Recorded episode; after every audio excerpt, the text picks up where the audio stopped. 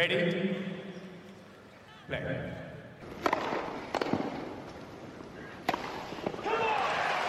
Merhabalar, Raket Servise hoş geldiniz. Ben Gökhan. Ben Anıl, merhaba. Bu hafta çok önemli bir hafta. Bütün tenis severler bilirler. Federer'in doğum gününü kutluyoruz. Federer hatta de, demeyi çok isterdim ama Anıl'la beraber kutlayacağız. Ee, evet, majesteleri. Federer haftası kutlu olsun. Aynen. Şenliklerle Dünya dünyanın dört bir yanında e, hava gösterileriyle kutlanmasın. Onun dışında bütün sevinç gösterileriyle kutlansın. Güzel bir U dönüşüyle başladık yayına. evet, Federer'in 39. yaş günü sebebiyle biz de artık Roger Federer özel bölümümüzü kaydedelim dedik. Zaten bu bölümü kaydetmek için hem çok heyecanlıyız hem de biraz merak da ediyorduk. Federer'in işte çocukluğunda geçirdiği işte Djokovic gibi bir savaş yok. Nadal gibi otobiyografisi yok. Nasıl bir şeyler çıkarabiliriz diye ama çıktı yani eskiye gidince gerçekten e, bulunacak malzeme çıkıyor. Bir de Anıl sağ olsun röportajlar okuduğu şey yaptı. E, Federer'le alakalı bir sürü şey bulduk. Onun için yine eski özel bölümlerdeki gibi Nadal, Djokovic, John McEnroe bölümleri gibi hayatını bölümlere ayırdık. 6 kısım üzerinden konuşacağız. İlk bölümde bugün dinlediğiniz bölümde 3 kısım olacak. Çocukluğuyla başlayacağız. Ondan sonra junior kariyeri ve tenise girişi ve sonra dominasyon 2003-2007 arası e, bugünkü podcast'te olacak. İkinci Roger Federer özel bölümünde ise 4, 5 ve 6. kısımları konuşacağız. Bunlar yeni rakiplerin gelişi ve büyük rekabetleri Nadal ve Djokovic'le. Ardından gerileme, sakatlık dönemi ve sonra da en sonda efsanenin dönüşüyle kapatacağız. Anıl başlamadan önce bir şeyler söylemek ister misin? Evet hani dedin e, röportajlara baktı filan e, sadece yazılı röportajlara bakabildim. Çünkü Federer'in Almancası öyle güzel bir Almanca ki Almanca'ya Almanca altyazı koyuyorlar anlaşılsın diye ki e, bilgisayar algoritmaları da onun İsviçre Almancasını anlayamıyor. Yarısını filan yazıyor. Yani ne dediğini anlayamıyorum aynı dili konuştuğumuz halde. Öyle bir durum. Dolayısıyla arada yanlış bilgiler çıkarsa bunun da sebebi İsviçre Almancasını ne yazık ki hala hakim olamayışımdan kaynaklı. Çok da öyle bir çalışmam yok hakim olmaya söyleyebilirim bildiği dilleri de zaten konuşacağız. İsviçre Almancasını böyle Almancadan ayrı söylemesini ben hep bana garip geliyordu ama hakkı varmış yani. Ayrı evet. bir dil diyebiliriz. Kesinlikle ve e, Federer şunu da söylüyor. E, ben normal Almanca röportaj verirken eğer uzun bir süre vermediysem zorlanıyorum diyor. Yani onun esasında konuştuğu zaten o İsviçre'deki o diyalekt ve o farklı e, hani böyle bizim İstanbul Türkçesi gibi onun da işte Berlin Almancası mı desem onu konuşmak için hakikaten çaba sarf etmesi gerekiyor. Çünkü onunla büyüdüğü bir e, dil değil esasında o. Ama mesela bugün de görüyoruz işte İngilizcesi, e, Almancası röportaj verdiğinde inanılmaz akıcı hakikaten yani. O konuda da tenis konusunda olduğu kadar dil konusunda da yetenekli. Onu da e, görüyoruz. Fransızcası da öyle. Bunları nasıl bildiğini zaten teker teker konuşacağız. Evet gelmiş geçmiş en iyi tenis oyuncusu olarak çoğunca bilinen ve 20 Grand Slam şampiyonu Federer'in hayatına başlayalım. İlk bölümde çocukluğunu konuşacağız deyip Anıl sözü sana bırakayım.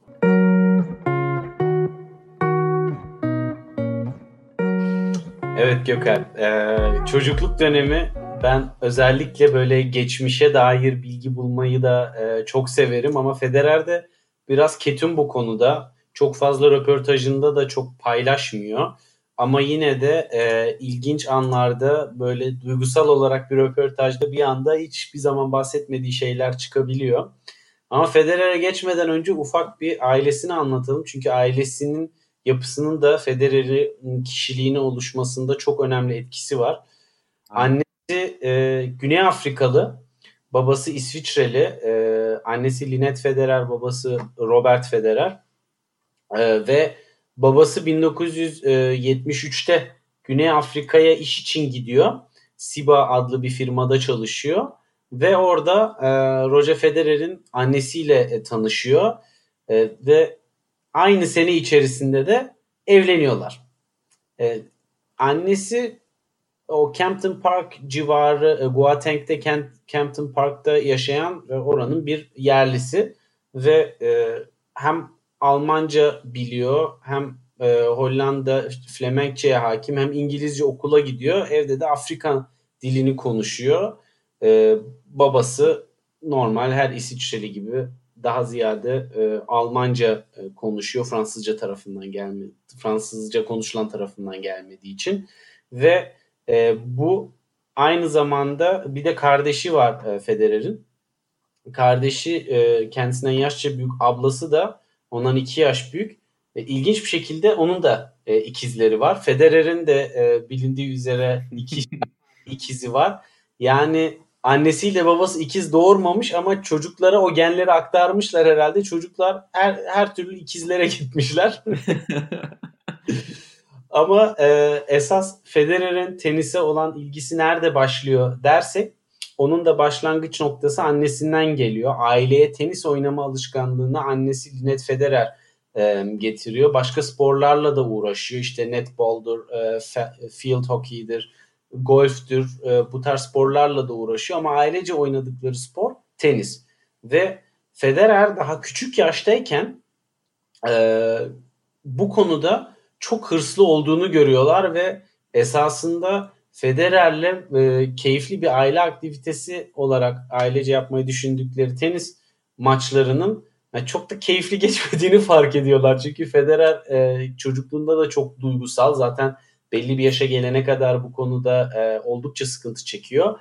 E, ve böylece diyorlar ki ya biz bu çocuğu en iyisi bir kulübe falan yollayalım. Çünkü Federer tenise 3 yaşında başlıyor ve 4-5 yaşındayken de böyle hırslı bir şekilde ailesiyle oynarken e, maçta e, sahada kendini göstermesi biraz aileyi onu tenisi eğlence olarak değil de gitsin e, profesyonel oynamak isteyenlerle oynasın. Bizim de keyfimizi kaçırmasın tadında. E, Old Boys diye bir kulübe veriyorlar. Ve orada e, Federer'i e, bir isim keşfediyor. E, iki isim daha doğrusu. Birincisi Peter Carter. E, Federer'in hayatında muazzam bir önemi olan e, daha sonraki bölümler e, şey aşamalarda hayatında da bahsedeceğiz. Erken yaşta vefat eden ve Federer'e duygusal olarak çok çok bağlı olduğu bir kişi. Ve Adolf Kaczowski. Bu ikisi e, Federer'i keşfediyorlar ve 1993'e kadar e, onun e, 1993'ten itibaren onun antrenörlüğüne e, çok fazla daha da e, katkıda bulunmaya başlıyorlar. Bu kısımda e, ilginç olan şu e, Federer 12 yaşına gelene kadar farklı sporlarla da uğraşıyor. İşte futbol çok seviyor ve aslında futbol ve e, tenis arasında e, karar vermesi gerekiyor. Fakat bu aşamaya gelmeden önce e, Federer'in özellikle 8 yaşında tenise baş, e, bir kulüpte oynamaya başladıktan sonra e, bu hırslı tarafını hiçbir zaman çok dengeleyemiyor. Hatta yani 1988'de Boris Becker e, Wimbledon'da kaybediyor maçını e, Stefan Edberg'e karşı. Ki ikisi de Federer için çok büyük idoller ve Becker kaybetti diye hüngür hüngür ağlıyor. E, yani sadece kendi kazanması için değil, istediği, desteklediği kişi kaybedince de inanılmaz duygusal olarak e, ciddi ağır reaksiyonlar gösteriyor.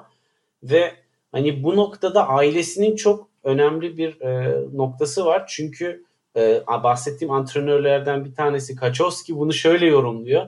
Federer diğer İsviçrelilere göre daha hırslı. Bunun da sebebi e, sadece babası İsviçreli, annesi Güney Afrikalı olduğu için babasından sakinliği, annesinden e, hırsını alıyor. Diyor ki Federer'in genel e, oyun yapısında buz ve ateş diye nitelendirdiği bu iki e, hissi davranma e, noktasını dengelemesi daha çok ileri noktalarda geliyor ama çocukluktan itibaren bu iki uç e, Federer'in içinde var ve bu e, ailesinden geliyor. E, öbür taraftan da esasında e, hırslı olan annesi gibi lanse edilirken Federer ilerleyen zamanlarda babam turnuvalar kazandıktan sonra da telefonla konuştuğumuzda kupayı kazandığım halde o backend'in hali neydi diye bana yine hesap soruyor diyor. Yani ailede genetik hırsı annesinden alıyor ama babası e, onun ayaklarının yere basması ve hatalarını görmesi açısından ona e, şefkatli yerine daha e, eleştirel yaklaşan taraf oluyor e, ilerleyen zamanlarda. Bu arada Ve... bu çok güzel bir perspektif çünkü biz şu anda Federer'i hani dünya bağlamında şu anki tenisçiler bağlamında düşündüğümüz zaman daha böyle serin kanlı daha hani e, relax bir havada görebiliyoruz. İşte 2000'lerde de öyleydi, 2010'larda da. Ama İsviçre'de öyle bilinmiyor. Gençliğinde de bu sonra şey aynı yani burada girmek istedim çünkü aynı buna Tabii. benzer. 98'de Basel'de ilk defa ona bir davetiye veriliyor ATP turnuvası oynanması için. Orada İsviçreliler şaşırıyorlar. Sanırım Heinz Günthardt o zaman işte İsviçre'nin Davis ya da Fed Cup kaptanı eski bir tenisçi. Hani biz İsviçreliler çok mütevazı insanlarız. Ama Federer gelip hiç yani mütevazı olmayan bir şekilde burada hani e, kaba bir şekilde demiyor ama kendine fazla İsviçre için fazla güvenen bir şekilde çıkıp ilk tur maçımı alırım havasıyla çıktı diyor. Daha ilk turnuvasında. Hani ilk tur e, işte ilk turnuvanızda ilk maçımı alırım diyebilirsiniz ama ilk tur kurası da Agassi bu Azel'de. Ona rağmen ben alırım diye korkup Prime Agassi yani. Agassi'nin en üst formun döneminin olduğu zamanlarda yani. Aynen Grand Slam kazanmaya tekrar de başlayacağı zamanlar e, hani o zaman bir şaşırdık bu çocuk İsviçreli mi değil mi diyorlarmış. Aynen bunu söylediğin gibi. E, bu hırsı da e, kontrol altına alması zaten uzun sürüyor. Fakat işte sonucu çok mükemmel e, bir noktaya geliyor. E, burada önemli olan noktalardan birisi de esasında e, bugün Federer'in beslenmesine dair de değişik bir bilgi edinebiliyoruz. Federer 14 yaşına kadar e, vejeteryanmış. 14 yaşından sonra ilk defa et yemeye başlamış ve hani profesyonel e, bir sporcunun beslenmesi çok önemli işte proteindir vesairedir. Bunların hepsi e, o yaşa kadar neden vejeteryan beslendiği bilinmiyor ama e, tenise geçmeye başladıktan sonra profesyonel olarak e, vejeteryanlığı da bırakıyor. Ve çok ilginç ya. Evet. Ve işte bu profesyonelliğe geçme kararını verdiği aşamada işte bundan önce 13 yaşına kadar da işte futbolda oynuyor, teniste oynuyor. İkisini de çok seviyor. E, ve fakat birine karar vermesi gerekiyor. Babasına gidiyor. Babasına diyor ki baba ben e, profesyonel olmak istiyorum diyor. Ve e, bunun için işte e, belli bir e, eğitim ücreti var. Senelik 30 bin frank civarı e, bir e, kurs tutarı var. Lozan'daki bir akademide çalışacak. Babası da ona diyor ki 16 yaşına kadar başarılı oldun oldun 2 senen var. Yoksa okuluna devam edersin diyor. Ve Ki burası e, ulusal İsviçre'nin ulusal tenis akademisi. Yani oraya girebilmeniz için bir şeyleri kanıtlamanız lazım. O zaten o yaş grubundaki bütün maçlarını alıp hani davetiyeyi alıyor. Ama tabii ortada Anıl'ın söylediği gibi para meselesi de var. İsviçre'de hiçbir şey bedava değil. E, bu 30 bin frank e, ne kadar İsviçre'de yaşayıp İsviçreli maaşı alsanız da yine de az bir para değil ve dolayısıyla ailesinin tabii ki burada fedakarlığı çocuğun hani Türkiye'de de yaşanır işte eğitim mi spor mu çocuğum sporcu mu olsunlar bu kadar erken yaşta bu kararı vermek de zor. Çocuklarını desteklemeleri ve e, ona en azından bir e, opsiyon sunmaları tabii ki çok çok önemli bir konu. Ve ya tabii ki Federer e, erken yaşta da başarısını gösterip e, ilerliyor. E, çok büyük başarılar Becker kadar erken gelmiyor. Steffi Graf kadar, Boris Becker kadar e, erken gelmiyor. Hani İsviçre'de biraz Alman tenisçilere göre kendini örnek aldıkları için başarılı olacaksan örnekler bunlar ve onların yolundan ilerlemen lazım. Sen de 17-18 yaşında kazanman lazım gibi bir düşünce olabiliyor. O kadar erken gelmiyor ama hani bugün nerelere geldiği zaten e, ortada. Ve e, Federer'in ihmal ettiği şey sadece okulu değil, aynı zamanda e, Federer askerliğini de yapmıyor. Ve e, neden e, askerliğe neden elverişli olmadığı çok bilinen bir şey değil. E, sağlıksal sebepler olabilir vesaire gibi bir şey var. Ama e, sonunda şöyle bir şey oluyor. Federer uzun süre askere gitmiyor ve 30. yaşın 30 yaşını doldurduğu zaman artık e, savunma bakanı onu işte e, sivil göreve e, yollamak istiyor. İşte Avrupa'da böyle bir şey var. Askere gitmiyorsun ama işte onun yerine bir kamu kurumunda e, bir yerde bir şey yapıyorsun evet. veya işte, e, sokakta çöp topluyorsun vesaire gibi şeyler var. E, Federer buna da gitmiyor ama bunun için ciddi bir para ödüyor ve e, en sonunda şöyle bir şey oluyor. E, kazandığı paranın vergilendirilen kısmının yüzde üçünü İsviçre'ye ödüyor. Hani senede bu sene 110 milyon muydu e, kazandığı para? 110 milyon dolar mıydı Federer? Evet. aynen. Bir de şey evet sponsorluklar bedelli yapmış evet. diyebilir miyiz? Çok ağır bir bedel ödemiş yani. Çok büyük bir bedelli yapmış. Ve e, böyle de bir askerlik konusu var Federer'in hiç e, bilinmeyen. Ben de İsviçre'de zorunlu askerlik gibi bir şey olduğunu o zamanlarda hiç bilmiyordum. Federer'in e, belki de aile bağıyla ilgili e, çok kritik ve önemli son konusu onu zaten bu sene de çok daha detaylı gördük. Güney Afrika. Federer çocukluğunda Güney Afrika'ya sık sık tatillere gidiyordu. E, fakat tenis kariyeri vesaire başlayınca ve e, özellikle Güney Afrika'nın tenisin tur takviminde herhangi bir yerinin olmamasından dolayı e, burada e, tabii ki uzun süre Güney Afrika'yı ihmal ediyor. Ve hani ona bu sene soruyorlar Cape Town'a e, gittiği zamanda, geri döndüğü zamanda. Ben diyor e, hani Güney Afrika'nın bende yeri her zaman çok daha fa- çok farklı diyor. Hani ben çocuklarımla da oraya gitmeyi çok istiyordum ama fırsatım hiç olmuyordu diyor. Benim için hep güzel bir anlamı vardı. Ve e, bana dedikleri de e, Güney Afrika'daki o insanlar da beni onlardan biri gibi görüyor idi. Ve bu sene gittiğim zaman hakikaten bunu e, gözlemledim diyor. Yani ilginçtir. Yani herkes İsviçreli gibi İsviçreli der Federer'e, İsviçreli Roger Federer diye hitap eder. Ama Güney Afrika'da onu Güney Afrikalı Federer olarak görüyorlar bir yandan da. Hani böyle de ilginç bir hikayesi var. Özellikle Ve bir Güney Afrika pasaportu da var. Evet, çift vatandaş. Aynen. Hem İsviçre vatandaşı hem Güney Afrika vatandaşı ama biz hep onun e, İsviçre adına yarıştığını görüyoruz. Ve e, annesi zaten bu sene Cape Town'da e, işte o gösteri maçında da kortun ortasına geldiğinde hakikaten gözyaşlarını zor tuttuğunu e, görüyoruz. Ve hani annesinden dolayı iyi kötü onların dilini de anlıyor. Hani çok konuşamıyor. Sonuçta sadece yazları tek tük gitti ama iyi kötü orada ona ne denmek istediğini onlar ona yerel dillerinde konuştukları zaman iyi kötü anlayabiliyor. Yani e, böyle ufak da bir e, dil bilgisi o taraftan da var.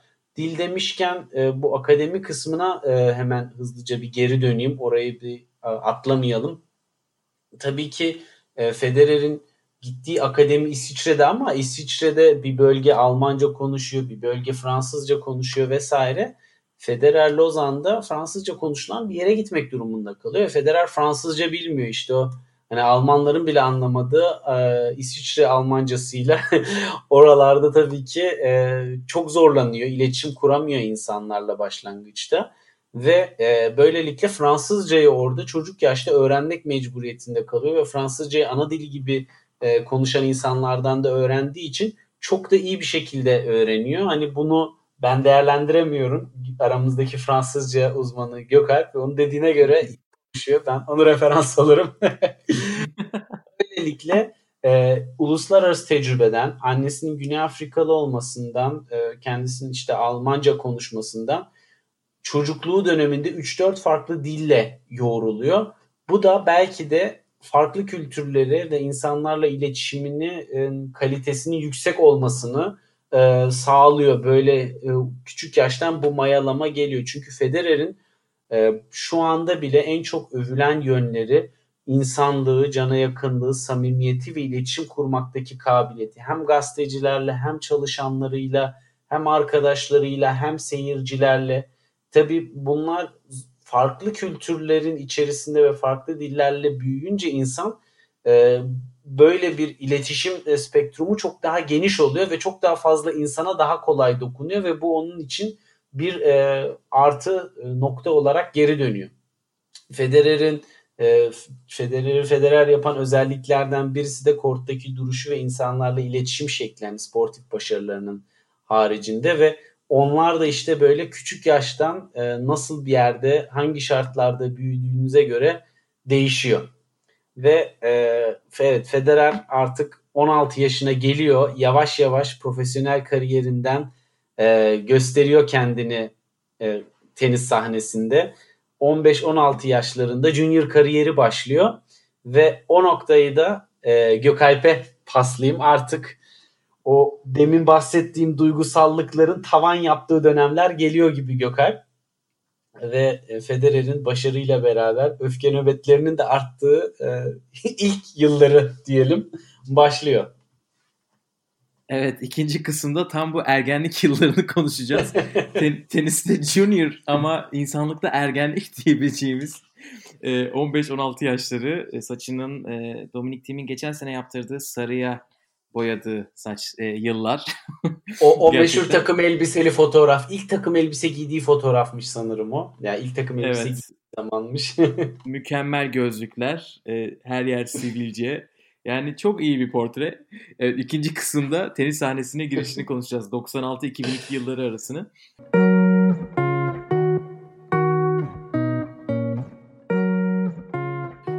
E, junior kariyeri tabii ki e, biraz beklentiyle başlıyor. Çünkü İsviçre'de her yaş grubunda bir numara olarak devam ediyor. Ama Anıl'ın baştan söylediği bu duygusal krizler var. Yani bu öfke nöbetleri var ki biraz lauballik, biraz şımarıklık da diyebiliriz. Çünkü çok değişik şeyler yaşıyor. Çok yani sürekli raket fırlatıyor, sürekli bağırıyor. Ee, annesi babası açık açık şey diyorlar. Yani biz utanıyoruz hani seni böyle izlemekten. Ee, maçın sonucundan değil, maç maçtaki davranışların bizi geriyor. Böyle böyle oynayacaksan oynama diyorlar açık açık. Ama Babası, yani gerçekten... ben seni izlemem utandırıyorsun bizi e, gibisinden çok net bir şekilde e, vetoyu da vermiş yanlış bilmiyorsam. Hani böyle evet, yapacak evet ben izlemem diyor senin maçını diyor. Orada seni görüp utanmak istemiyorum diyor. Federer de hatta izlemezsen izleme bana ne falan deyip böyle ailesiyle e, resleşmeye kadar gidiyor. Ha ama evet. kusura bakma araya girdim de hani Federer bunları 16 yaşında 17 yaşında yaşıyor. Biz bunu bugün next gen diye tabir ettiğimiz 21-22 yaşındaki oyuncularda da görüyoruz. Tsitsipas gibi e, böyle e, Benčić gibi ebeveynleriyle kortta kavga edenler. Hani o yüzden onun yaşı için yine biraz tolere edilebilir bir şey diyebilirim. Tabii ki canım. Tabii tabii. Zverev 23 yaşında e, Covid'li haliyle partilere gidiyor. E, bunun da oraya da Zverev ayrı vaka zaten. evet şöyle bir anısı var Federer'in. E, böyle kapalı kort kapalı kortu olan tenis kulüplerinde kortları bölmek için belki siz de görmüşsünüzdür. O tarz yerlerde oynamışsınızdır. Böyle çok uzun perdeler vardır. Toplar yan korta kaçmasın diye. E, Federer diyor ki o, o anki ne, ne düşünüyorsa artık ben diyor bu perdeleri acaba diyor ne kadar dayanıklılar diyor. Elindeki raketi adeta helikopter pervanesi gibi fırlatarak perdeyi indiriyor yere. Sonra diyor o, o perdenin inmesiyle o perdenin inmesiyle yaşadığım utancı e, hala hatırlıyorum diyor ve ceza olarak bir hafta boyunca kulübün ofislerini, tuvaletlerini temizletiyorlar. Her gün sabah 6 ile 7 arası gelip kortları temiz düzenliyor. Büyük ihtimalle orada kortların çekilmesi lazım ya toprak ya da e, halı kort olduğu için. E, böyle bir çocuktan bahsediyoruz. Yani bayağı sığmıyormuş hiçbir yere. Ve hep sürekli kendinin o zamanki şeyinden bahsediyor. Sabırsızlık, işte ben çok iyi vuruşlar yapabileceğimi biliyorum ama yapamıyorum. Sürekli böyle kendine söyleniyor Federer Junior diye aratırsanız mutlaka maçın bir yerinde çıkar. Ama bu zamanlarında ona çok yardımcı bir olan bir havada bir raket görürüz yani YouTube'da değil mi? havada, yerde, elinde değil ama. Önemli olan Yamuk, yamulmuş, parçalanmış. o zamanlar kırıyor mu, kırabiliyor mu bilmiyorum ama fırlattığı kesin. her kaybettiği ee, puandan sonra da bağırıp çağırıyormuş yani. Hani... Evet, evet, evet, radyo gibiydim diyor. Bu arada bunu yakın zamanda Berettini'den de duydum. Radyo gibiydim lafını. Her puanımı yorumluyordum. Bu, burada böyle mi oynanır? Şurada bunu yapmadın falan diye. Aptal mısın böyle mi vurulur? Kaybedeceksin falan gibi. Aynen öyle. Junior kariyerinde ona etkisi çok büyük olan bir isim varsa o da Peter Carter. Anıl'ın da önceden söylediği gibi Avustralyalı bu koç e, yani böyle orta düzey bir kariyerden sonra İsviçre'ye hoca olarak yerleşiyor ve bu Old Boys Club Basel'deki Federer'in tenis kulübünde hoca olarak çalışıyor. Yani öyle bir şansla tanışıyorlar. E, şu Ama anda Peter kendisinden... Carter hani e, orta düzey dedin de yani orta düzey bile denemez herhalde. En yüksek gördüğü basamak 130 muymuş neymiş dünya sıralamasında. Hani yani o da e, herhangi bir böyle kayda değer bir isim hiçbir zaman olmamış e, tenis camiasında. Evet erken bırakıyor sanırım zaten tenisi. Sonra direkt koçluğa geçiyor. E, Federer şu anda yani şu zamanlarda Peter Carter hakkında tenisime en çok etkisi olan koç diye bahsediyor. Yani güzel tekniğimi ona borçluyum diyor. E, ama tenis yani sahadaki e, katkılarından ziyade ikinci bir baba figürü gibi Peter Carter. Hani şu anki kişiliğimde de annem babamdan sonra en çok etki ondan geldi diyor. E, uzun bir süre çalışmaya devam ediyorlar. Çok küçük yaşta başlıyor. Arada iki sene Anıl'ın söylediği o akademiye gittikten sonra geri dönüşte Peter Carter'la çalışmaya devam ediyor. Ama e, profesyonel o artık hayata başladığı zaman 98 yılında hani juniorları bitirdiği zaman e, Landgren ile çalışmaya başlıyor ATP'de. O biraz Peter Carter'ın moralini bozuyor mesela. Ama e, Peter Carter İsviçre Davis Kupası kaptanı olmasına bayağı yardım ediyor. Onun hani ilişkileri sürekli devam ediyor. E, Peter Carter burada anlatıyoruz. Hani biraz 1998-2002 arasını anlatayım sonra onu 2002'de geri döneceğiz. Çok erken yaşta hayatını kaybediyor. Ona gelmeden önce 98 yılı Federer'in junior oynadığı sene ve son senesi junior oynayacağı. Artık 16-17 yaşında burada. Ee, sürekli oynadığı isimler var işte. Guillermo Coria var. David Nalbandian'la çok oynuyorlar. Ee, birkaç isim daha var sonra ATP'de çok üst düzeylere gelememiş. Ee, ama bu hani seneyi 3 tane çok büyük kupayla kapatıyor. Bir tanesi e, Orange Bowl ki Orange Bowl e, Junior'da Grand Slam seviyesinde bir turnuva. Onun sene sonunda kazanıyor. Ondan önce de Wimbledon'ı hem teklerde hem de çiftlerde kazanıyor. Hani Wimbledon'ı teklerde kazandığı anı YouTube'dan bulabilirsiniz.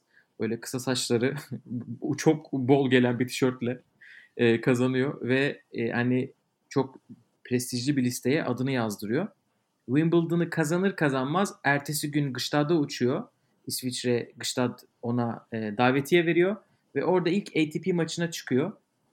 Orada İsviçreliler onu bir şey yapıyorlar. İsviçreliler için bir görücüye çıkmış oluyor. Bakalım bu bizim yeni oğlan ne durumda 17 yaşında e, gelsin bir de burada görelim diyorlar. İlk tur maçını kaybediyor ama e, o 98-99 arası gerçekten çok büyük bir sıralama e, gelişmesi yaşayacak. 878 numaradan ilk yüze giriyor bir sene içerisinde. Eylül 98'den Eylül 99'a. Gerçekten o 18 yaşında hani geçtiği sene e, büyük gelişme kaydediyor. E, davetiye aldığı birçok turnuva var. Bunların da faydası var. Ama en büyük süksesini Şubat ayında 99'da kendisi 243 numarayken e, Carlos Moya'yı yenişiyle yapıyor. E, Marsilya turnuvasında. E, Carlos Moya orada bir numaralı seri ve daha 17 yaşındayken Federer Moya'yı yeniyor. E, bu galibiyetten sonra çok iyi bir sene geçmiyor. Aslında zor bir sene geçiyor ama seneyi bir Challenger şampiyonluğuyla kapatıyor. E, bu arada aynı yaşta oldukları için sürekli karşılaştırıldıkları bir isim var. Leighton Hewitt. E, Federer 99'da ilk Challenger kupasını kazanmışken Hewitt 98 Ocak ayında ATP'sini kazanıyor Avustralya'da. Onun için burada Federer'in omzuna yükler binmeye başlıyor. Hani sen nerede artık hadi ne zaman kazanacaksın yükü binmeye başlıyor. 99'da da ATP'de bir şey kazanmadan yoluna devam ediyor. Bu ilk ATP kupasına giden yol zaten bayağı sancılı. Arka arkaya 3 tane final kaybediyor. Ee, bir türlü Grand Slam'de yarı finale çıkamıyor ki 2000'de Marat Safin mesela 20 yaşında Grand Slam kazanacak. 2001'de de Leighton Hewitt çok kuvvetli gelecek. Ama o winner psikolojisini yakalayamadığı çok bahsediliyor. İşte raket fırlatmalar zaten çok fazla var. İki tane maç söylenir çok fazla. Bir tanesi 2000'de Koreçça ile yaptığı maç var. Aynı oyunda dört defa raket fırlatmış. Böyle bir isimden bahsediyoruz. Hı. 2001'de yani bugünkü Roma'da... Federer'le alakası yok yani. Alakası yok. Yani bugünkü Next Gen'e ne kadar laf atıyoruz o zamanı düşünün. Ee, bu arada bu ekipte bu isimler de Şu anda nasıl Next Gen diyorsak o zaman da New Balls Please diye bir paketle satılıyorlar. Çünkü ATP'de Sampras ve Agassi artık yaşlanıyor. Bizim yeni ekibe çok ihtiyacımız var diye böyle bir lansman yapıyorlar. O, o ekipteki e, oyunculardan birisi Federer. Aynı diğerleri gibi. Diğeri Safin. 2001'de Roma'da raket savaşları diyebileceğimiz bir maç yapıyorlar. Herkes raket kırıyor. Mükemmel bir maç. o Roma'daki maç.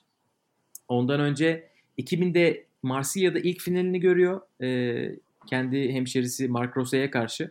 Mark Rose'ye kaybediyor. Mark Rose diyor ağlama. Çünkü Federer o zamandan biliyorsunuz ağlamaya başlıyor zaten. Yani çocukluğunda da öyle. Her maçı kaybettiğinde özellikle juniors e, zamanında hani toparlanamıyormuş. Mark Rose diyor hani kazanacaksın turnuva hiç merak etme. Ama e, o kafayı takıyor kazanmaya. Herhalde 2000 yılının en önemli olayı olimpiyatlara gidişi. O sene İsviçre olimpiyatlara sakatlıktan dolayı bir sürü isim gönderemiyor. E, Mark Rose'yi gönderemiyor. E, Patty Schneider gidemiyor kadınlardan. Martina Hingis gidemiyor. Derken bilin bakalım kim gidiyor. Federer gidiyor. Bir de Ve Mirka Vavrinec gidiyor. bu isimlerin çekilmesiyle beraber. Bu ikili şu anda kendisini Mirka Federer olarak bildiğimiz hanımefendi. O zaman tabii ki Mirka Federer değil. E, tanışıyorlar olimpiyatlarda.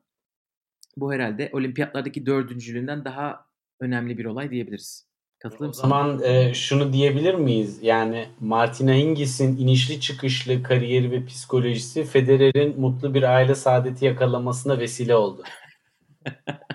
Aynen. Bir Patty Schneider'e bir de Martina Hingis'e çok şey borçlular. Aile olarak. Ee, evet orada tanışıyorlar. Federer hemen kalbini kazanıyor. Çok espriliymiş. Mirka kahkahalardan nefes alamıyormuş. Öyle anlatıyormuş zamanında. ya. Ama gelin görün ki Mirka Federer'in hani ona böyle bir duygusal bir Mirka'nın şey da bir doğru düzgün güldüğünü görsek inanacağım da çok da güler yüzlüyle bilinen biri değil.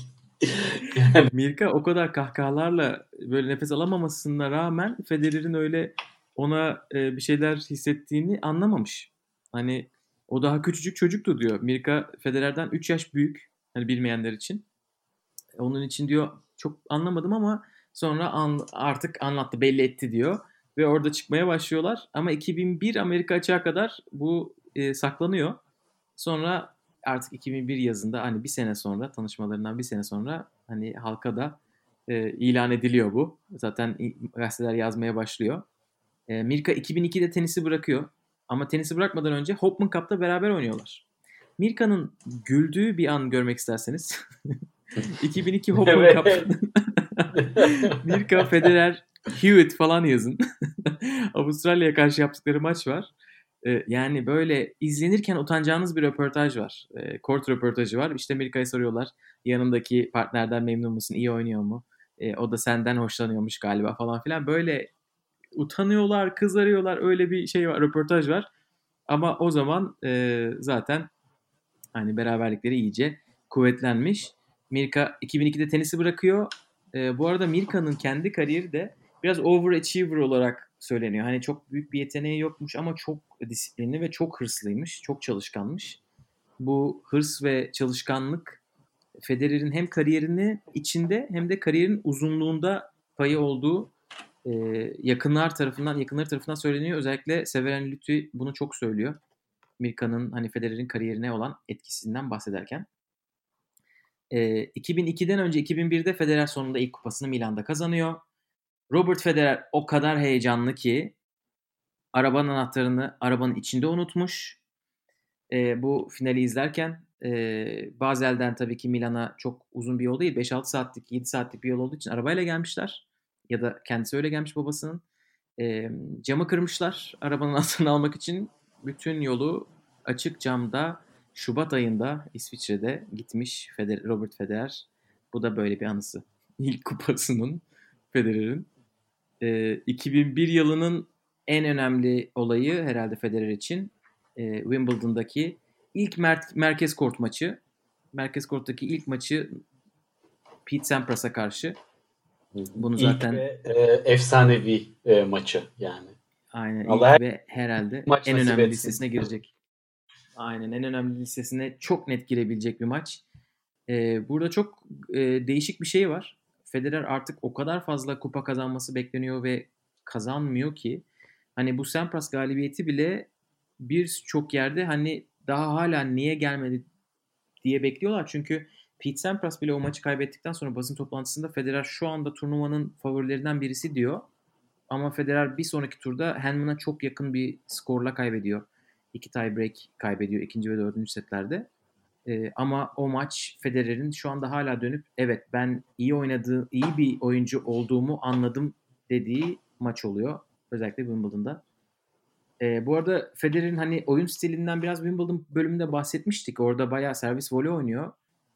Çok fazla bitirici vuruşa gittiği bir yani inanılmaz hani bitirici vuruşa gittiği bir sezon. Bir dönem diyelim kariyerinin başı. Bu da hani teknikte Anıl sen de katılırsın. Ee, sen buralara biraz daha hakimsin. Hani raket boyu çok küçük bir raket boyuyla başlıyor kariyerine. 85 inçle evet. başlıyor. Yani bu inanılmaz bir şey. Çünkü onun dönem onun döneminde oynayanlar daha çok daha büyük e, kare raketlerle oynuyorlar. E, yüzey alanı daha büyük raketlerle oynuyorlar. Ve 85 inç demek hataya yeriniz neredeyse hiç yok demek. Yani sıfıra yakın diyebilir miyiz? Yani hemen hemen beyzbol sopası e, kıvamında. yani şöyle yani esasında sonraki... e, bugünkü e, şeylerle biraz e, insanların kafasında fikir oluşturması için mesela bir Djokovic, bir e, Nadal aşağı yukarı 100 inçle oynuyorlar. Bu e, hemen hemen 645 santimetre karelik bir alana tekabül ediyor. Federer kariyerine başladığındaki bu 85 inç 545 e, santimetre kare aşağı yukarı tekabül ediyor. Yani raketinin büyüklüğü bugünkü oyunculardan ve o dönemde de aşağı yukarı böyleydi boylar 100 santimetre kare daha küçüktü. Ve e, yani eşi benzeri olmayan bir raket tercihi bu. Yani hiç Zaten... kimse, tenise başlayan hiç kimse çocuğuna alıp da 85 inçlik bir raket vermez. 13-14 yaşında bir tenis kulübüne gittiğiniz zaman kimsenin elinde 85 inçlik bir raket göremezsiniz. Yani zamanlamanızın mükemmel, muazzam olması gerekiyor sürekli. Ee, ve e, hani hiçbir şey kaçırmamanız lazım.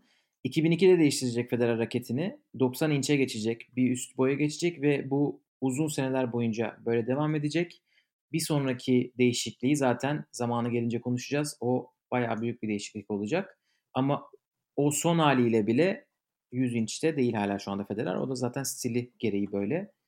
Ee, bu 2001 sezonunda da aynen böyle 85 inç bir raketle oynuyor. Çok ilginç bir an var. 2001 Wimbledon'ı kazandıktan sonra tekrar Gstaad'a geliyor. E, Wimbledon sonrası e, bir artık o bir e, gelenek diyebiliriz. Ve Gstaad'da onun ilk tur rakibi Ivan Lubicic. Ivan Lubicic e, 2001 Wimbledon finalinde Goran Ivanishevic'i hani izleyerek iyice şey yapmış. Orada e, ilhamlanmış ve Federer'i çok rahat bir skorla geçmiş. İnanır mısınız? E, bu maçtan sonra Federer o kadar hani büyük bir beklentiyle gittiği için e, hani Sampras galibiyetinden sonra Lubicic'i o kadar rahat kaybedince kortta yuhalanmış. İsviçre'de Federer'in yuhalandığını düşünebiliyor musunuz? E, bu The Tennis Podcast'te konuşuldu. E, yani kanıtı yok. İnanması çok güç ama David Law sunucularından birisi oradaymış o gün. O kendisi anlattı. Onun için birinci ağızdan olduğu için burada paylaşmak Zaten hani öyle bir video olsa muhtemelen İsviçre e, Amerikan başkanı dahil herkesi devreye sokup kanıtları ortadan kaldırtırlar yani. Çünkü Federer'in İsviçre'de yuvalanmasına dair bir kanıt, bir belgeyi İsviçre milli bir mesele haline getirebilir. Aynen öyle. Evet bundan sonra 2002 sezonuna geçelim. 2002 biraz daha iyi bir sezon oluyor artık. Çünkü Miami'de Masters'ta finale çıkıyor. Orada Agassi'ye kaybediyor. Sonra Hamburg'u kazanıyor. O zaman bir Masters Hamburg. Ee, yani Fransa açık öncesi oynanan bir turnuva ki orada o sene Kuerten'i yenmiş olması lazım. Onun için öyle çok kolay bir kurada değil. Ama gelin görün ki Wimbledon'a ilk turda Wimbledon'da ilk turda Mario Ancic'e kaybediyor. Robert Federer anekdotuyla yine devam ediyoruz. E, bu maçı yerinden izlediği için e, Robert Federer iki sene oğlunun maçını izlemeye Wimbledon'a gelmemiş. E, benden dolayı kaybetti diye ve bunun için ilk e, 2003'teki zaferini kaçırmış. Onun için 2003'te sadece o zamanki koçu Lundgren'i ve Mirka'yı görüyoruz sevinirken. E, babası evden izliyormuş. Buradaki 2002'deki en önemli olay da o çok bahsettiğimiz Peter Carter'ın Ağustos ayında hayatını kaybetmesi. E, yani tatil yaparken Güney Afrika'da safarideyken bir kazada... ironik hayatını... değil mi? Yani Güney Afrika'da kaybediyor bir de hayatını yani. Federer önermiş e, balayı destinasyon olarak. Hani balayına gitmişler. Hani Federer önerdiği yazıyor e, işte Simon Graf'ın kitabında. E, safarisi çok güzel falan filan diye. Onun için ekstra bir artık bilmiyorum e, etkisi ol, olmuş mudur? Büyük ihtimalle olmuştur. Ama o zamandan çok bahsediyor. O benim değiştiğim, dönüştüğüm an e, hani Peter Carter benim yeteneğimin kaybolmamasını çok istedi. O zaten olgunlaşmaya başlıyor Federer ama bu artık son nokta oluyor. Ee, hani Avustralya büyük ihtimalle onun için ekstra ondan bir e, duygusal geçiyor. Peter Carter'ın ailesini uzun seneler boyunca Avustralya iki hafta boyunca e, turnuvayı izletiyor. Hani anne baba geliyorlar. Onların e, bütün masraflarını karşılıyor. E, bir, bir yerden sonra artık bu sadece final günleri oluyor. Aile de büyük ihtimalle artık 10 seneden sonra iki hafta boyunca gelmek istemiyor. Ama bu duygusal bağ kopmuyor. 2002'de böyle bitiyor ve sonra bambaşka bir Federer görmeye artık hazırız diyebilirim.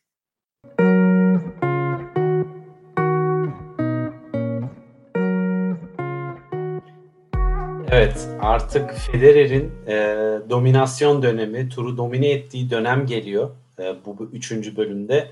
Çünkü Federer ilk Grand Slam'ini kazanıyor ve hani Carter'ın ölmesi e, de esasında Federer'de Gökalp'in dediği gibi çok e, kritik bir dönüm noktası oluyor ve e, bazı şeyleri daha sakin karşılamasına ve o heyecanı kontrol altına almasının da e, bu ölümün çok etkisi olduğunu söyleyen insanlar var. Tabii ki e, yüzde yüz bunu teyit etmek zor ama e, hakikaten kendisini e, söz veriyor, söz vermiş. Ben e, hep kortta olacağım. Hep onu yaşatmak için tenis oynamaya devam edeceğim e, demiş kendi kendine. Ve e, böyle zor duygusal bir dönemden sonra Wimbledon'da ilk Grand Slam başarısı geliyor 6 Haziran 2003'te. İsviçre tarihinde Mark Philipposis'i e, yenerek Grand Slam kazanan ilk tenisçi oluyor. Ve bu hani sadece Federer için değil İsviçre için de tabii ki çok çok büyük bir olay. Ee, ve bundan sonra ülkede Federer'in itibarı da çok büyük bir dönüşüme uğruyor ve tabii ki beklentiler de artıyor. Ve hani Federer 2003'te Wimbledon'ı kazanıyor. Arkasından işte Masters'ı kazanıyor. 2004'te Avustralya açığı da kazanıyor. Ee, ve artık Federer dünya bir numarası oluyor. Ve bu 2003 anıl çok önemli olduğu için orada bir yani Federer inanılmaz mutluymuş. Hani o, bu, bu tabii ki şu anki e, cool mutlulukları yok. Böyle bayağı evet. bayağı sevinmiş. Orada bir onun sesinden duyalım mı? Nasıl karşılamış kupayı? Yani e, çok sakin karşılamıştır diye tahmin ediyorum Gökhan. bir dinleyelim. Roger Federer, Wimbledon champion. You better get used to that. Thank you. No, um, uh, it's it's an absolute uh, dream for me coming true, and I was always joking around when I was a boy. I'm gonna win this, and now I have it. o sondaki sesin kırıldığı an now I have it diye bağırırken yani kim derdi ki Federer mikrofona bağıracak merkez kortta tabii ki ilk kupanızı kazanınca olabilir. Yapılabilir şeyler bunlar. Her an e, ağlayacakmış gibi bir ses geliyor. evet evet ses titriyor yani titriyor. o sesindeki o, o tınıyı alabiliyorum. Ama titriyor, şöyle titriyor, bir sonra bir Sisipas patlaması. Birden Sisipas'ın da beklenmeyen bir bağırması var ya. Aynen onun gibi. Ama tabii e, günlük hayatında bunu yapıyor. ne yazık ki. Wimbledon'u kazandıktan sonra değil. E, ve bence e, burada hani şu oluyor. Federer hani çok kısa orunda araya e, söyleyeyim. zaten öncesinde kendisine bir numaraya e, çıkma hedefini koymuştu ve e, bu Avustralya'da 2004'te bir numaraya yükseldikten sonra diyor ki çok büyük bir rahatlama geldi bana diyor. Bundan sonra diyor e, istediğim noktada istediğim zaman e, bırakabilirim. Çünkü koyduğum hedefi tamamladım. Bundan sonra kazanacağım her şey bonus diyor. Ve e, esasında belki de daha sonrasında dominasyon döneminde o kadar başarıyı ard arda kazanmasının en önemli etkenlerinden birisi de bu psikolojik rahatlama olabilir. E, kitabın yazarı Federer'in biyografisini yazan e, Stauffer aynı zamanda şunu da diyor Federer hakkında. Hani onu da arada bir anekdot olarak eklemek lazım. Çünkü bana çok mantıklı geliyor. Federer diyor bir puzzle gibi diyor. Tamamlanana kadar biraz vakit geçmesi gerekti diyor ama o aradaki bekleme süresi çıkan sonucunda bir o kadar çok daha güzel olmasına vesile oldu diyor. Çünkü Federer çok yönlü de bir oyuncu. İşte sadece servisi yok, sadece backhand yok, sadece forehand yok, sadece volesi yok. Bütün bunların bir oyun planı içerisinde e, harmonize olması biraz daha sürdü e, diyor yani özetle. Ve Federer bu dönemde çok da ilginç bir karar alıyor. Sene sonu finallerinden sonra 2003'te radikal bir şekilde e, uzun yıllar koçluğunu yapan Peter Landgren'den ayrılmaya karar veriyor. Evet, bu herkesi bu, şaşırtan bir karar o zaman. Yani öyle pat diye veriliyor bu karar. Daha sonrasında da hani buna biraz değiniyor. Peter Landgren'la çok e, içli dışlı bir ilişkisi vardı Federer'in. Hani hem daha genç olması vesaire işte aynı otel odasında kalıyoruz, aynı masada yemek yiyoruz, aynı bilgisayar oyunlarını oynuyoruz, sürekli beraber vakit geçiriyoruz diyor ve esasında sadece Peter Landgren'la işi bitirme, e, şey antrenörlüğü sonlandırma değil, e, antrenörüyle olan ilişkisini farklı konumlandırmak istediği için onunla ayrılıyor. Ve çok ilginç bir şekilde 2004'ü antrenörsüz geçiriyor Federer ve mükemmel bir sezon e, arda arda kupalar geliyor ve artık Federer gelmiş geçmiş en iyi oyuncu mu e, soruları sorulmaya başlıyor ve bu dönemde bu e, koçsuz olmasıyla ilgili kendisinin ağzından da bir duyalım. Ne diyor bu konu hakkında?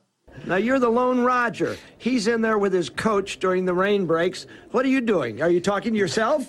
directions? No, I, yeah, I don't know what I do. I speak to my friends, you know, who are in the locker room, and we just go through the match, what has been going on. You know, he also, my friend who's been with me, he knows a little bit about tennis too. So, you know, from the outside you see different things, but you know, you're right. You know, he, he's got a he's got a coach with him. I, I don't really. So. Do you need one? Well, you know, uh, for the moment, it's it's really working fine. You know, I, I cannot believe it. I'm winning all these Grand Slams without a coach and all these tournaments, but it seems to work. So I'm definitely not in a hurry. Evet, bu 2004 Wimbledon'da Roddick'i yendikten sonra verdiği röportaj. Ee, orada Bud Collins şunu soruyor. Hani diyor yağmur aralarında e, içeride Roddick diyor koçuyla konuşuyor. Sen ne yapıyorsun diyor yalnız başına kimle konuşuyorsun diyor. O da arkadaşlarımla konuşuyorum. İşte bir tane arkadaşım var. O da tenisten fena anlamıyor falan diyor. Böyle bir cevap. Ondan sonra koçsuz devam mı edeceksin deyince Bat Collins evet diyor. Yani ben de inanamıyorum diyor. Gerçekten inanılmaz diyor. Hani Grand Slam'ler kazanmam. E, öyle bir acelem yok diyor koç bulma konusunda. Gerçekten çok ilginç. Şu anda düşünemiyorum. Ee, mesela Djokovic'in Vaydasız, işte onsuz bunsuz bir sezon geçirdiğini ki bunu e, hani ilk slaminden hemen sonraki sezon yapıyor Federer. 2004 senesinde ilk defa bu Roland Garo harici e, dominasyonu kurduğu sene Avustralya açığı kazanıyor, Wimbledon'ı kazanıyor, US Open'ı kazanıyor, 3 Grand Slam'i de kazanıyor ve bunu koçu olmadığı ilk yılda yapıyor. Yani daha öncesinden böyle bir başarı vardı, koçu bıraktı, o devam etti değil. Koçu bıraktığı gibi böyle bir e, evreye geçiyor. Bu muazzam bir başarı. E, ve bundan dolayı da e, kendisi zaten e, şaşkınlığını dile getiriyor. Sadece o değil biz de şaşkınlıkla izlemeye başlamıştık Federer'in Ve e, gol tartışmaları işte dediğim gibi başladı bu dönemde. Kimisi diyor ki ya Federer topluyor bütün kupaları çünkü ortada başka adam yok. Tur kötü, çok şanslı bir döneme denk geldi vesaire vesaire gibi gibi e, yorumlar yapılıyor. Ama 2005'te de aynı şekilde e, devam ediyor. Bu sefer e, bir antrenör alıyor ekibine 2005'te. Tony Roche'u alıyor koç olarak ekibine. E, ve bir senede peşinden koşmuş. ve e, Noel'de gidiyor Sydney'de evinde yakalıyor ve ekibine dahil olması için e, kabul ettiriyor. Ve daha sonralarında Federer'in genelde e, şey alışkanlığı da oluyor. Tek bir koçla değil iki koçla birden e, çalışma dönemi oluyor. Farklı görüşleri alıp e, çok bir tarafa kanalize olmamak için böyle bir şey yapıyor. Bunu e, 2007'den itibaren sanırım yapmaya başlıyor. E, ve e, esasında bundan önce 2006'da en en efsane e, senesini geçiriyor. 4 Grand Slam'in 3'ünde kupayı alıyor. Birinde bildiğimiz üzere Rafa Nadal'a karşı e, kaybediyor. Bu kaybettiği finale dair de ayrı bir bölüm çekmiştik detaylıca 2006 Roland Garros finalini e, ilk Fedal finalini dinlemek isteyenler olursa. Ama şöyle bir Grand Slam karnesi var. 28 maç, 27 galibiyet, 1 mağlubiyet. Hani e, Grand Slam'de yapabileceğinizin en iyisi 28 maç kazanmak. O 27'sini kazanıyor. Sağlık olsun. hani istatistik var ortada ve hakikaten artık böyle herkesin e, şey yaptığı bir dönem. E, Federer'in artık gelmiş geçmiş en iyi oyuncu e, dedikleri bir dönem. Ve Federer esasında burada bu efsane döneminden sonra tabii ki Rafa geliyor bir rekabet doğuyor vesaire. Ama bu 2007'de Federer bir olgunlaşma dönemine geliyor ve turnuva takvimini de ona göre planlıyor. Mesela diyor ki ben o kadar turnuvaya katılmayacağım diyor. Bütün 2007'de 19 tane turnuvaya katılmayı planlıyor. Rafa daha senenin ilk yarısında 15 tane turnuvaya e, programında var. Yani öyle bir e, fark var ortada hani e, kariyerlerinde oldukları seviye olarak kaç turnuvaya katılayım, çok katılmayayım gibisinden daha kendini planlama. Tabii yaş da var. 26 yaşında biz hala oynuyor ama e, tabii ki bu e, uzun süreler oynama e, barını da yukarıya çeken isimlerden biri Federer. Evet Ve, o zamanlar çok konuşuluyordu. Çünkü bu kadar yüksek seviyede, yüksek profilde oyuncular bu tarz bir işte ben Kanada Masters'a katılmayayım sadece Cincinnati'ye katılıp oradan Amerika'ya devam ederim. Öyle bir dünya demiyordu. yok.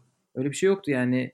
E, yani sürekli katıldığı çok az turnuva var gerçekten. İşte Dubai'ye, Hale'ye falan katılıyor Master'lar, Grand Slam'ler harici ki Master'ların da hepsine katılmıyor. E, ki bunu 25-26 evet. yaşındayken yapıyor.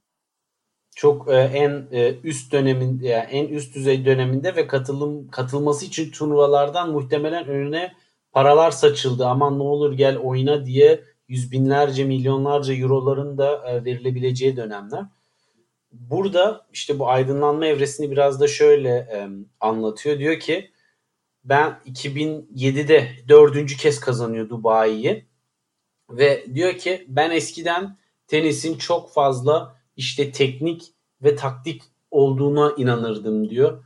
Şu anda e, her maçım neredeyse e, fiziksel bir mücadele ve ondan da önemlisi mental bir mücadele ve bunu e, yavaş yavaş e, çok daha iyi anlıyorum diyor. Ve hani bu esasında bundan sonraki dönem biraz olgunlaşma dönemine e, yavaştan geçiliyor. Ama işte Federer'in e, bir de şöyle bir e, şeyi var. Yani neden böyle e, oynayabildiğini e, psikologlar da anlamaya çalışıyor. Çünkü hakikaten çok mükemmel olarak algılanan bir oyun stili var. Hani her yönü dediğimiz gibi çok oturmuş. Mesela diyorlar ki bu kadar zafer kazandıktan sonra kendine özgüveni, vuruşlarına güveni o kadar yüksek bir seviyeye çıkıyor ki mental olarak da çok rahatlıyor ve bu oyun kalitesinin de e, bununla eşlenik olarak kat be kat devamlı artmasına e, sebebiyet veriyor. Yani hem tekniği daha rahat oturuyor ama iyi yaptığı şeyleri de daha iyi yaptığını bildiği için çok daha rahat yapıyor ve daha rahat yaptığı için de çok daha iyi yapmaya başlıyor ve böyle bir e, yenilmez algısı olan bir e, profil ortaya çıkıyor. Ve artık Federer 27 yaşında yeni rakipler çıkıyor piyasaya ve e, işler biraz karışıyor.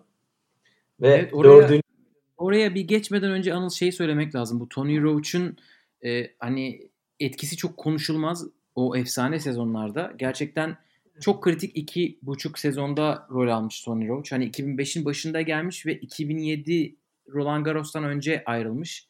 Hani o iki sezon gerçekten efsane sezonlar ikisi de. E, 2007'de ayrılması yine böyle çok ani oluyor.